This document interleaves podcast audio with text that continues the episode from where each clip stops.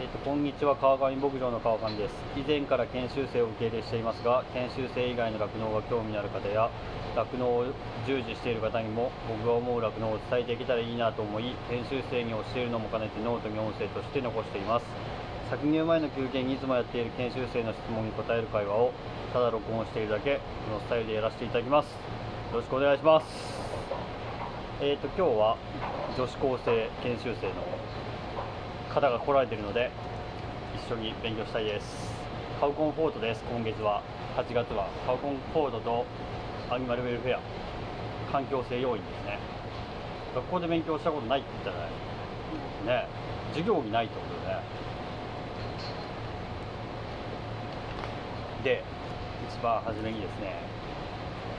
えっ、ー、とインターネットでググってもらうとカウコンフォートとかでかインターネットで検索してもらうと酪農ジャーナルの酪農プラスっていうやつのところで乳幼牛の生産性を高めるカウコンフォートに配慮した牛舎構造っていうのが出てくると思います。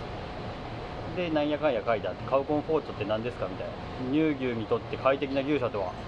1休息しやすい牛舎乳牛の休息オーガ時間は1日あたり10から15時間必要とされていることから起立オーガしやすく乾いた柔らかい牛舎であること。2歩きやすい通路牛床から思想や水槽への移動が滑らかにできること表面が凸凹していないこと。3食べやすい思想。牛舎内では放牧地で、ま、前肢を前後させて採食する自然な姿勢をとることが困難なため前肢を揃えた採食姿勢でも前肢に体重がかかりすぎないで食べられるように思想の高さ柵の位置を適切に保つこと。これちょっと止まるけどわかる？放牧地で前肢を前後させて知ってる？知らない？牛ってこう草食べるときに前と後ろ前足後ろ足をあ前足を2本あるじゃん前足。こうやって前後させてるんだけどちょっとずらしてんだけど、うん、よく見てみて。学校で、えーと、学校に放牧してある牛がおらんね。外で草食べてる牛が見たことないね。うん。でえっ、ー、とね整列してみんなで 整列してってあれだけどその軍でねこうやっていると放牧場に草がいっぱいあるとするよ。してで軍で離していくとみんなが綺麗に整列してこうね一列に向かって、えーと、どっち側の方向だったかっけ？その南北だか南北だか 北南か。東西かどれだか忘れたけどそっちの方向に向かってみんな一直線にこう綺麗にね放牧場で食べていくんだよ牛はなぜかしないででその時に前前足と後ろ足でえっ、ー、と放牧地でもこういう斜面があったりするじゃない？斜面がある場合でも斜面を下にして牛って餌食べないんですよ。だから坂道があったとして坂道の坂道の下の方に向けて頭をこうやってやって餌を食べるのは苦手なので、お腹が圧迫しちゃうんだよね。こう頭を下げて食べないといけない構造になってるんで、えーと、ルーメンが圧迫されて苦しい状態になるのでだから思想もちょっと若干うちの思想だとしてもちょっと上げてあるじゃん。あれ高さがあるのはそれそれのなんだろうな、えーと、坂道でいう坂の方向になるような感じ？にしてるんだけど。自然な牛が草を食べる自然な形にしてあげた方がまあ、食べてくれるよねっていう発想ですね。これもだから観察してみるといいよ。放牧時の牛をね。次4飲みやすい水槽。十分な突出量を確保し適切な飲水姿勢が保てること。飲水姿勢も分かる。まあ飲水姿勢もまああのあの草食べる時とまあ一緒なんだけど牛ってどういうふうに水飲むか分かる。猫はペロペロして食べる飲むじゃん。ね口すぼめてゴーゴーってするんだけど。うんそうそう。だからなんか、えーと、異物があったりとかなんか汚れがあったりとかするとすごい飲みにくくなるからで水が表面が汚なんか水槽掃除をあまりしない牧場とかだとこう水遊びするんだよ。ぺちゃぺちゃぺちゃぺちゃあれは水を動かして手がないから水を動かして新鮮な水をとにかく綺麗な綺麗そうな水を選び食いしてるみたいな感じでやる行動なんです、うん、飲水姿勢も放牧してある水たまりっていうか沢で水飲んでる牛なんて見たことないもんね。ああいうのを見るとそうそう。であの飲水してる時周りにこう他の牛がいるとなんだろうな。一応ねこう頭を下にしてるんだけどこういろんな方向を見るような姿勢をするのでこうなんだろうな。放牧じゃないけどこう野生動物にやられないようにみたいな。周りを監視しながらするあれがあってだからその目を覆うような飲水の時に目を覆うような感じになると牛は恐怖を感じるので目視界が開いてる方が良かったりします。あと適切な距離が取れる、うん、牛が、まあ、10頭に対して水槽が1個。ウォーターカップが 1, 1個だとしよう。そうするといろんなやつにガシガシガシガシやられるじゃん。でやられまくっちゃうとああもういいやって言ってのみ喉が渇いてるけどやめちゃうみたいな行動を起こしたりするので、うん、ですね。綺麗な空気。夏冬の環境に対応した適切な換気ができること空気大事ね。アンモニアが溜まっちゃうんで牛舎内は特にね、うん、新鮮な空気があることあと恐怖がない。作業者に叩かれたり大声で追われない。他の動物に襲われないこと。うん。まあ普通にど飼ってたらそんなことないかなとは思うね。音色明るさが適切で不安なものがない。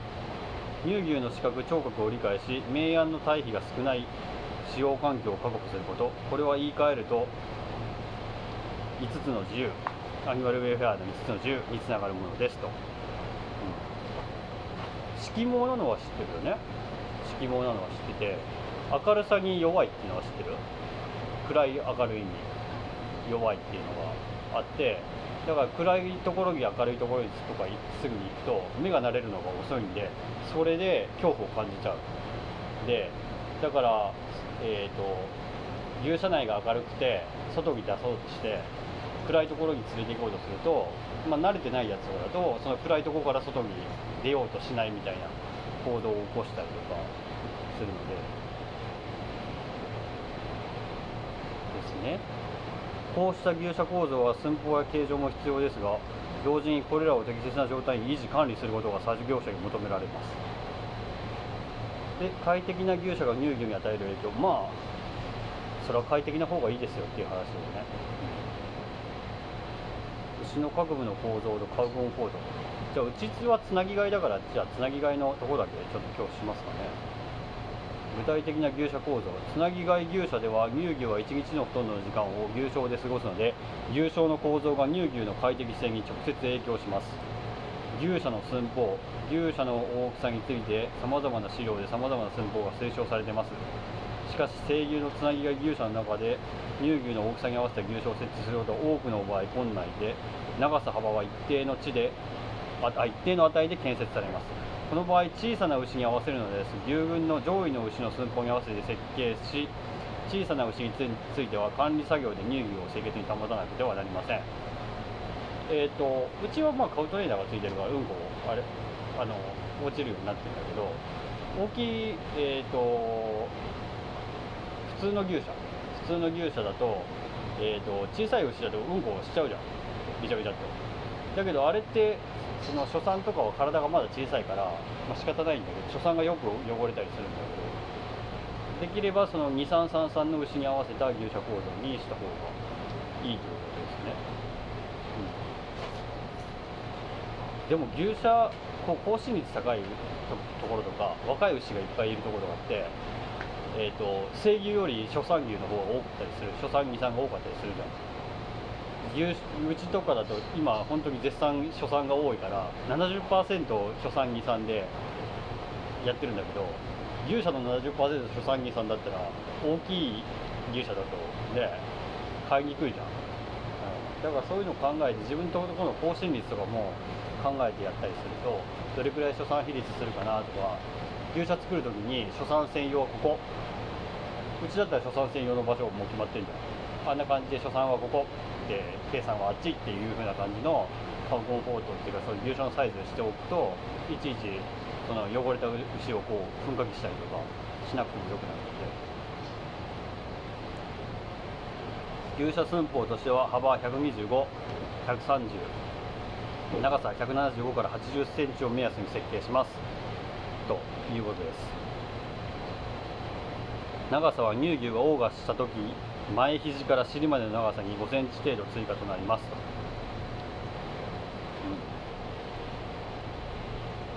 うん、でも牛どんどんちっちゃくなって改良されていくから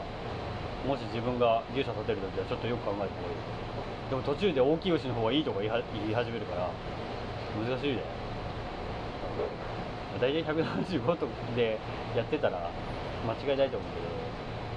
ど、あんまり大きすぎてもね本当に管理しにくいからね、うん、そう思いますよ。幅は仕切り柵の中心寸法としますが長さは思想側の縁石内側からバンクリーナー側の端までとします。建設図面では中心寸法で表せるので実際に牛がオーバーできる空間の長さとします。同じように牛小列え？牛小列両端の牛小はコンクリートの縁石が設置されるため幅が狭くなることがあるので縁石を通路側設置するので乳牛の空間を確保しますと。うーんと柱の位置をちゃんと考えておかないと180センチ取るんだけど内側に柱があるのとあ 内側に柱があるのと外側に柱があるのじゃ環境が違うよっていうサイズが変わっちゃうよという。ことを書いてありますね、うん、まあ当たり前のことだね。乳牛の渓流はスタンチョン方式やチェーンを用いて耐方式にすることで乳牛の快適性が向上します。チェーンの長さは飲水採食姿勢高画姿勢などを制約しないような長さとします。チェーンが短いと格子を舐める毛づくろい水黒い動作ができなくなるので注意します。格子を舐める水黒い水水黒い動作ができるほどのチェーンの長さだと逆に危ないと思うので僕はちょっとこれは反対かな、うん、しケツまで舌が届くまでのチェーンの長さでしょ？前足絡めちゃうじゃん。ね。とかまあいろいろねチェーンが長くても不具合があったりするので、うん、なんだろうな起き上がる時に振り子姿勢をやるのを教えたからね。教えてないって。頭を突き出しスペースがないと牛って立ち上がれなくて前にこう振り子のように頭を振ってその反動で体を起き上げるんだけど、えーと、スタンチョン式だと固定されてるのでうんまあでもそのゆとりがあるスタンチョンの方式もあるけどスタンチョン方式でもこうゆるんってこう振り子ができるような形だったらいいと思うけどその立ち上がる時に振り子ができるようなチェーンの長さがないと、大きい牛だとそれだけ頭の長さと体の長さが長いのでそれだけ振り子の振れ幅が大きくなるので大きい牛はチェーンの長さを大きくしなきゃいけないなとかそういうのもあります、うん、水黒い動作ができなくなるのでっていうのはちょっとあれだな。やっぱブラッシングしてあげるとかそういうのよかな。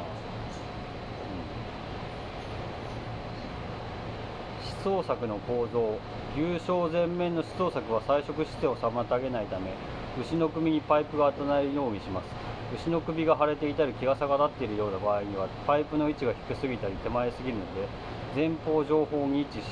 移動し彩色時や処理時に、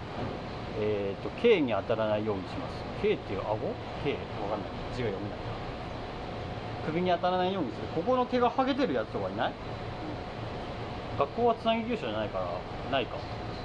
うちの牛舎でもここら辺ちょっとなんか茶色で擦れてるようなやつがいるでしょ。まああれはあれだけどね餌が前にありすぎて餌をえーって食べようとして吸ってるやつが多いんだけど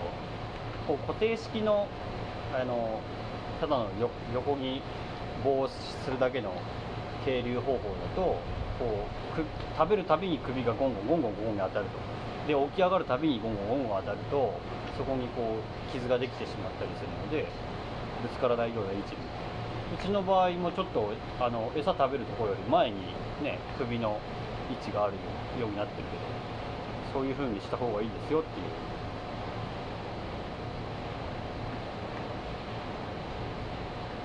だから牛の観察でここら辺が毛がバサバサってなってるのそういうぶつける牛がいてそのぶつける牛が牛舎の中に何パーセントいるか。少数だったらまあこんな牛もいるかなって思った方がいいしあまりにも多くいろんなやつがこう腫れてきたりとかするんだったらちょっと牛のサイズをちっちゃくしたりとかそれこそパーテーションパーテーションじゃない首のねその棒の位置を変えたりとか。これもだから調整できるようにそのやるようなその牛舎にすれば前後左右上下上下左右になるか、うん、動かせるような感じの牛舎もあったりします。でカナダとかだとねその横のこの棒もチェーンでやってたりするからそういうタイプもある。それは調整しやすいしなんか首とか当たったとしてもチェーンだからこうこうロープと同じでこうねゆらゆらゆらゆらなるのであんまり当たりが少ないっていう感じかな。思想の構造思想は残資料の回え？残資料の回収や掃除が容易にできるように平らな思想面とします。彩色範囲から出た思想は適宜餌寄せして彩色範囲に戻すようにします。優勝と思想面の間の思想壁は休息休息時の大画姿勢を妨げないように高さを低く設置します。思想面の高さは牛床の床面から5から15センチ高くします。はい。うちのが15センチ高くなってる。牛正面です。はい。だからお腹が大きくなって貫入とかになってくるとその下に頭を下げるのが本当に苦しくなってくる。あのルーメンも大きいし子牛で大きくなっちゃうのでで勧入者は若干その思想面を高く上げてっていうのも手ではあります。肥育牛舎の思想面って高いなんでかっていうとこう首を下に下げれないんだよ。デブすぎて。肥育牛舎でだから肥育牛舎の思想面は高いですね。ああそうそう。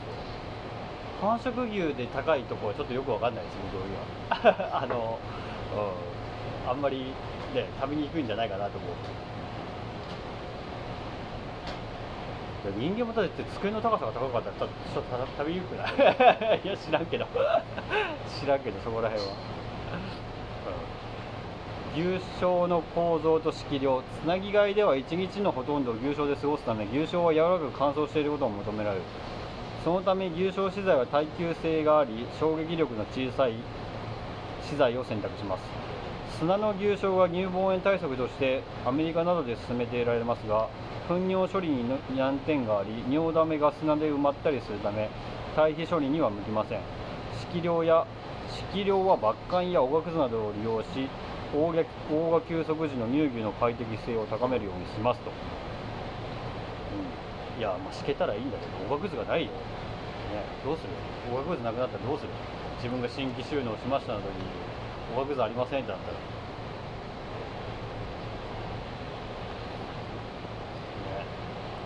そんな時代が来るかもしれないからね。いろいろ考えておいて。まあで本当地域で手に入るやつがいいよあの都市近郊であのなんだろうな市役所とかが近いっていうような牧場はペーパーシュレッダー学校でもペーパーシュレッダー使ってる？うん。あれあれも使ったりとかねするし。ペーパーシュレッダーに書かれてるインクがなんかあんまりよろしくないインクだと有毒性のあるようなインクだとそれ食べちゃってなんか中なんか中毒を起こしたりとかあったりホッチキスの芯が入ってましたみたいなのが今はでもシュレッダーが良くなってね金具があんまり入らなくなってるから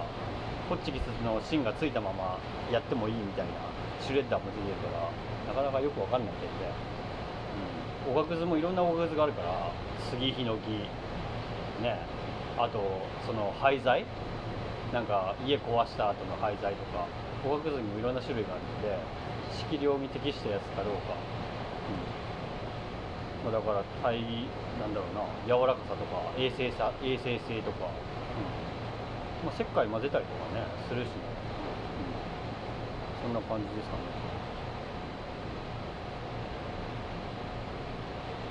ゴムマットもあるけどウレタンマットとか知ってる？ウォーターベッドは知ってる？なんかニトリとかでウォーターベッドとか触ったことない？ニトリとかナフコとかで子供の時わーとかやらなかった？サンプルのあやつ。寝てみてくださいって書いてあるでしょだって展示展示場とかで。ウォーターベッドとか見たことない。本当に水水を入れたベッドなんだけど。牛にもあるんだよウォーターベッドって。そうそうふわんふわんしたやつ。それはまあクッション性がいっぱいあって寝起きにはいいんだけどつなぎ牛舎であんまり柔らかいマットにしてしまうと爪が伸びちゃうんだよね。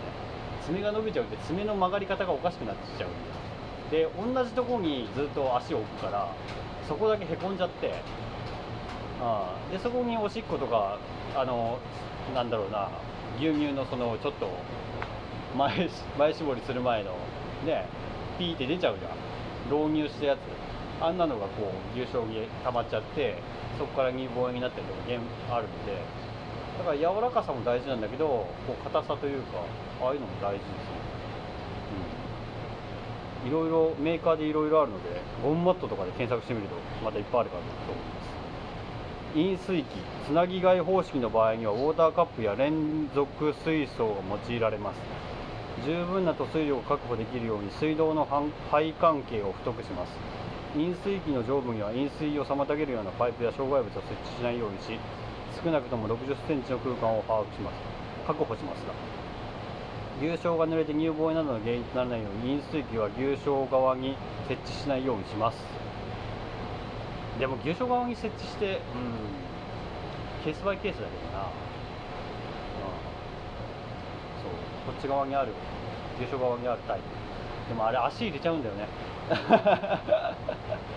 あそうそう。ウォーターカップもだからうちの配管もあるじゃん。あの配管がある。あの配管よりまあ太くすれば1回に流れる水の量が多くなるのでそうするとねえーと、水が、えーと、1分間に20リッターだったと思います。確か。僕の記憶が曖昧です。ウォーターカップ確認とかでこうインターネット検索したら出てくると思うけど塗水量を確認する方法があって、えーと、と大体ウォーターカップ5つぐらいうちでやると5つぐらいがあったら5つぐらいはみんなでせーので一斉にジャーって出します。ジャーって出して1分間にどのウォーターカップも20リッター出てないと例えばうちでやると給餌器が動くじゃん。給餌器が動くとか搾乳が終わったりとかすると一斉にみんな水飲むじゃん。一斉にみんな水飲むけど配管から近いところの牛は水が飲めて配管から遠い牛は水が全く飲めないみたいな状況があったりするのでそれでテストして確認するみたいな、うん、で水ウォーターカップの出方みたいなのを確認するっていうのもある水が飲めないと乳量増えないので、うん、そういう方法もありますね。次パドック。流暢の構造ではありませんがつなぎ替えの場合には排水の良好な土でできたパドックを用意し1日数時間でも放し飼いにすると発情行動が発現しやすくなり乳牛のストレス解消が図られます。昼夜放牧とかっていうやつね。うん。そうそう。で牛舎に1回帰らせて搾乳するっていうタイプのやり方とかね。昼間に放牧地に放牧するっていう、うん、そうそう。でその時に発情行動が起きるようにねなんかな慣れてくるとずっとその習慣でやっていくとその時に乗りかけ見せるようになるので、うん、すごいいい方法だと思います。管理しやすいね牛舎の中にその牛がいない状況ができるとそう修理とかもやれたりするし、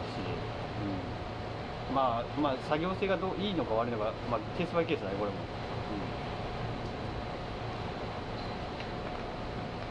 うん、そんな感じかな。これでつなぎ替えは終わったと。えー、つなぎ替えだけで24分かかったから今日はこれぐらいかなどうすか？なんか質問は。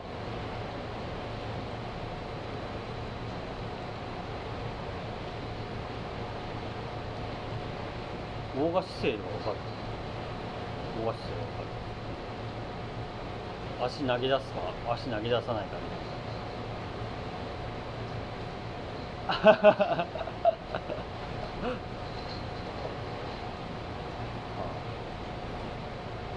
乳気がでかい牛だと足投げ出す可能性が高いんで。知ってた？知らなかった、うん、乳房大きいやつだと足しまうのがだるくなるというか疲れちゃうので、うん、そうそう。おっぱいが大きいとそれをこうね横にした方が楽だ。横にするから体を横にしなきゃいけなくてそれだけ横幅の面積が必要になったりとか、うん、そうそう、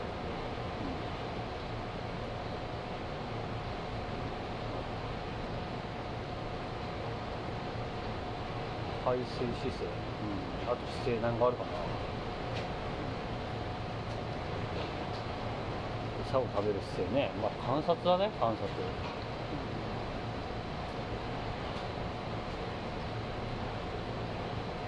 うちのやつがだから公公園とウォーターカップの位置が近いとか。えっ、ー、と公園が公園舐めるとしょっぱい。しょっぱいと水飲む水飲んだら今度餌食べるっていうのがあそこの場所だけですぐ作れるみたいな。で育成者だとウォーターカップが反対側にあるじゃん。あれわざとであの公園とウォーターカップの位置をバラバラにしておいてでフリーストールだからとこれつなぎ技術の勉強してるのにフリーストールの話するけど あの公園の位置をすることによって軍のこう、えーと、動線が作れて、えーと、餌食べるでしょ？水飲むから水水槽の場所に行くでしょ？で水槽の場所に行ってベッドに入ってっていうので動線ができると。で、えーと、そこに公園をどっかこう違う場所？思想とは違う場所に置いたりすると公園が舐めたいからってそっちの方向に動くから。でまた水を飲みに来るで水を飲んだら今度餌食べるみたいな動線ができるのでそれで牛を動かしたりとか。する感じもできます、うん。つなぎ業者だから給仕時間を、ま、毎回決めてるじゃん。自動給仕機が回るのでで搾乳の前にやれば牛が勝手に立ってくれるからそれで噴火器がしやすくなるとか給仕機が回るから牛が立つとか。逆にその夜の間に給仕機が回っちゃうと夜給仕機が回って牛が立ち上がってうんこしてそのうんこの上に誰も噴火器しないから寝ちゃうっていうような状況になったりするのでで牛の行動がどういうふうにするかっていうのもその管理の中の一つにしておけばいいかなとは思うけどね、うん、こう思考性餌の指向性とかあるじゃん。これだったらいっぱいよく食べてくれるみたいなとかこれはあんまり好きじゃないから誰も反応しないみたいなのがあるけどあれもその暑熱期暑い時期って餌食べたくないじゃん。食べたくないけどその指向性のいいものをかけてやると餌を食べ始めるっていう感じで。で新鮮な餌が変わる。こう思想掃除する時間帯もその牛がなかなか餌を食べてくれない時間帯にするとか牛を、えーと、パーラーにおびき寄せたいんだったら牛立たせなきゃいけないじゃん。とりあえず牛を立たせるために餌をやって餌を食べさせて牛が休憩したいなっていう時にそのままパーラーに追い込むみたいな。動線の仕方をすると楽になったりとか、うん、またつなぎじゃねえっていう話は つなぎじゃない話ばっかりしてしまってるけど。カウコンフォート大事なんだけどやっぱり人間がどうやって楽になるか牛も楽だし人間も楽だしっていうのを考えたりとか牛ががその楽になって儲けれるその生産性が上がるから人間もまあ生産性が良くなって楽になるっていうつながっていくようなカウコンフォートを考えた方がいいかなとは思います。牛のため牛のためってやって、うん、やって思想が低いと掃除しにくいじゃん、ね、腰が痛いじゃん、ね、搾乳の間にあれパーテーションがなかったとするよ、うん、うちの場合だとね。パーテーションがなかったら牛がこうギチギチってなってるとね入れないじゃん。わかる？あるよね。パーテーションがないところとかね、うん、ああいうことがあるので。人間が楽になる方法牛も楽になる方法っていうのを考えるといいかな、連続水槽の方がやっぱいつでも連続水槽って見せたって前写真、うん、水槽が目の前にあるやつだと。あれだといつでも大量の水が飲めるので新鮮な水が飲めるのでいいんだけど、ね、思想がびちゃびちゃに濡れちゃったりとか水槽掃除を毎日しなきゃいけないとか、ね、作業性が増えてくるのでそうすると。どっちがいいかなっていうのを考えて。牛には絶対連続水素の方がいいからね。連続水槽がよくってなおかつ濡れてない餌が提供されるような 状況がいいから。かなあ、うん、今日はつなぎの話をしました。明日は明日はおらんな。あのまたじゃあえ夏休みまだ出る？まだ来れる？はあはあああ。じゃあまたその時に続きをやりましょうかね。はい。じゃあ削魚します。ありがとうございました。はい。えー、と時間になったので今日はここまでです。この配信良かったよーって方はサポートそれとおすすめよろしくお願いします。質問などはコメントや DM その他にも Twitter や各 SNS 質問箱もありますのでそちらでお願いします。あとこんなことが知りたいとかやってほしいなんてことがあれば募集しています。酪農家の本業に支障が出ない程度に継続して頑張っていければなと思っています。じゃあではこれから作業します。ありがとうございました。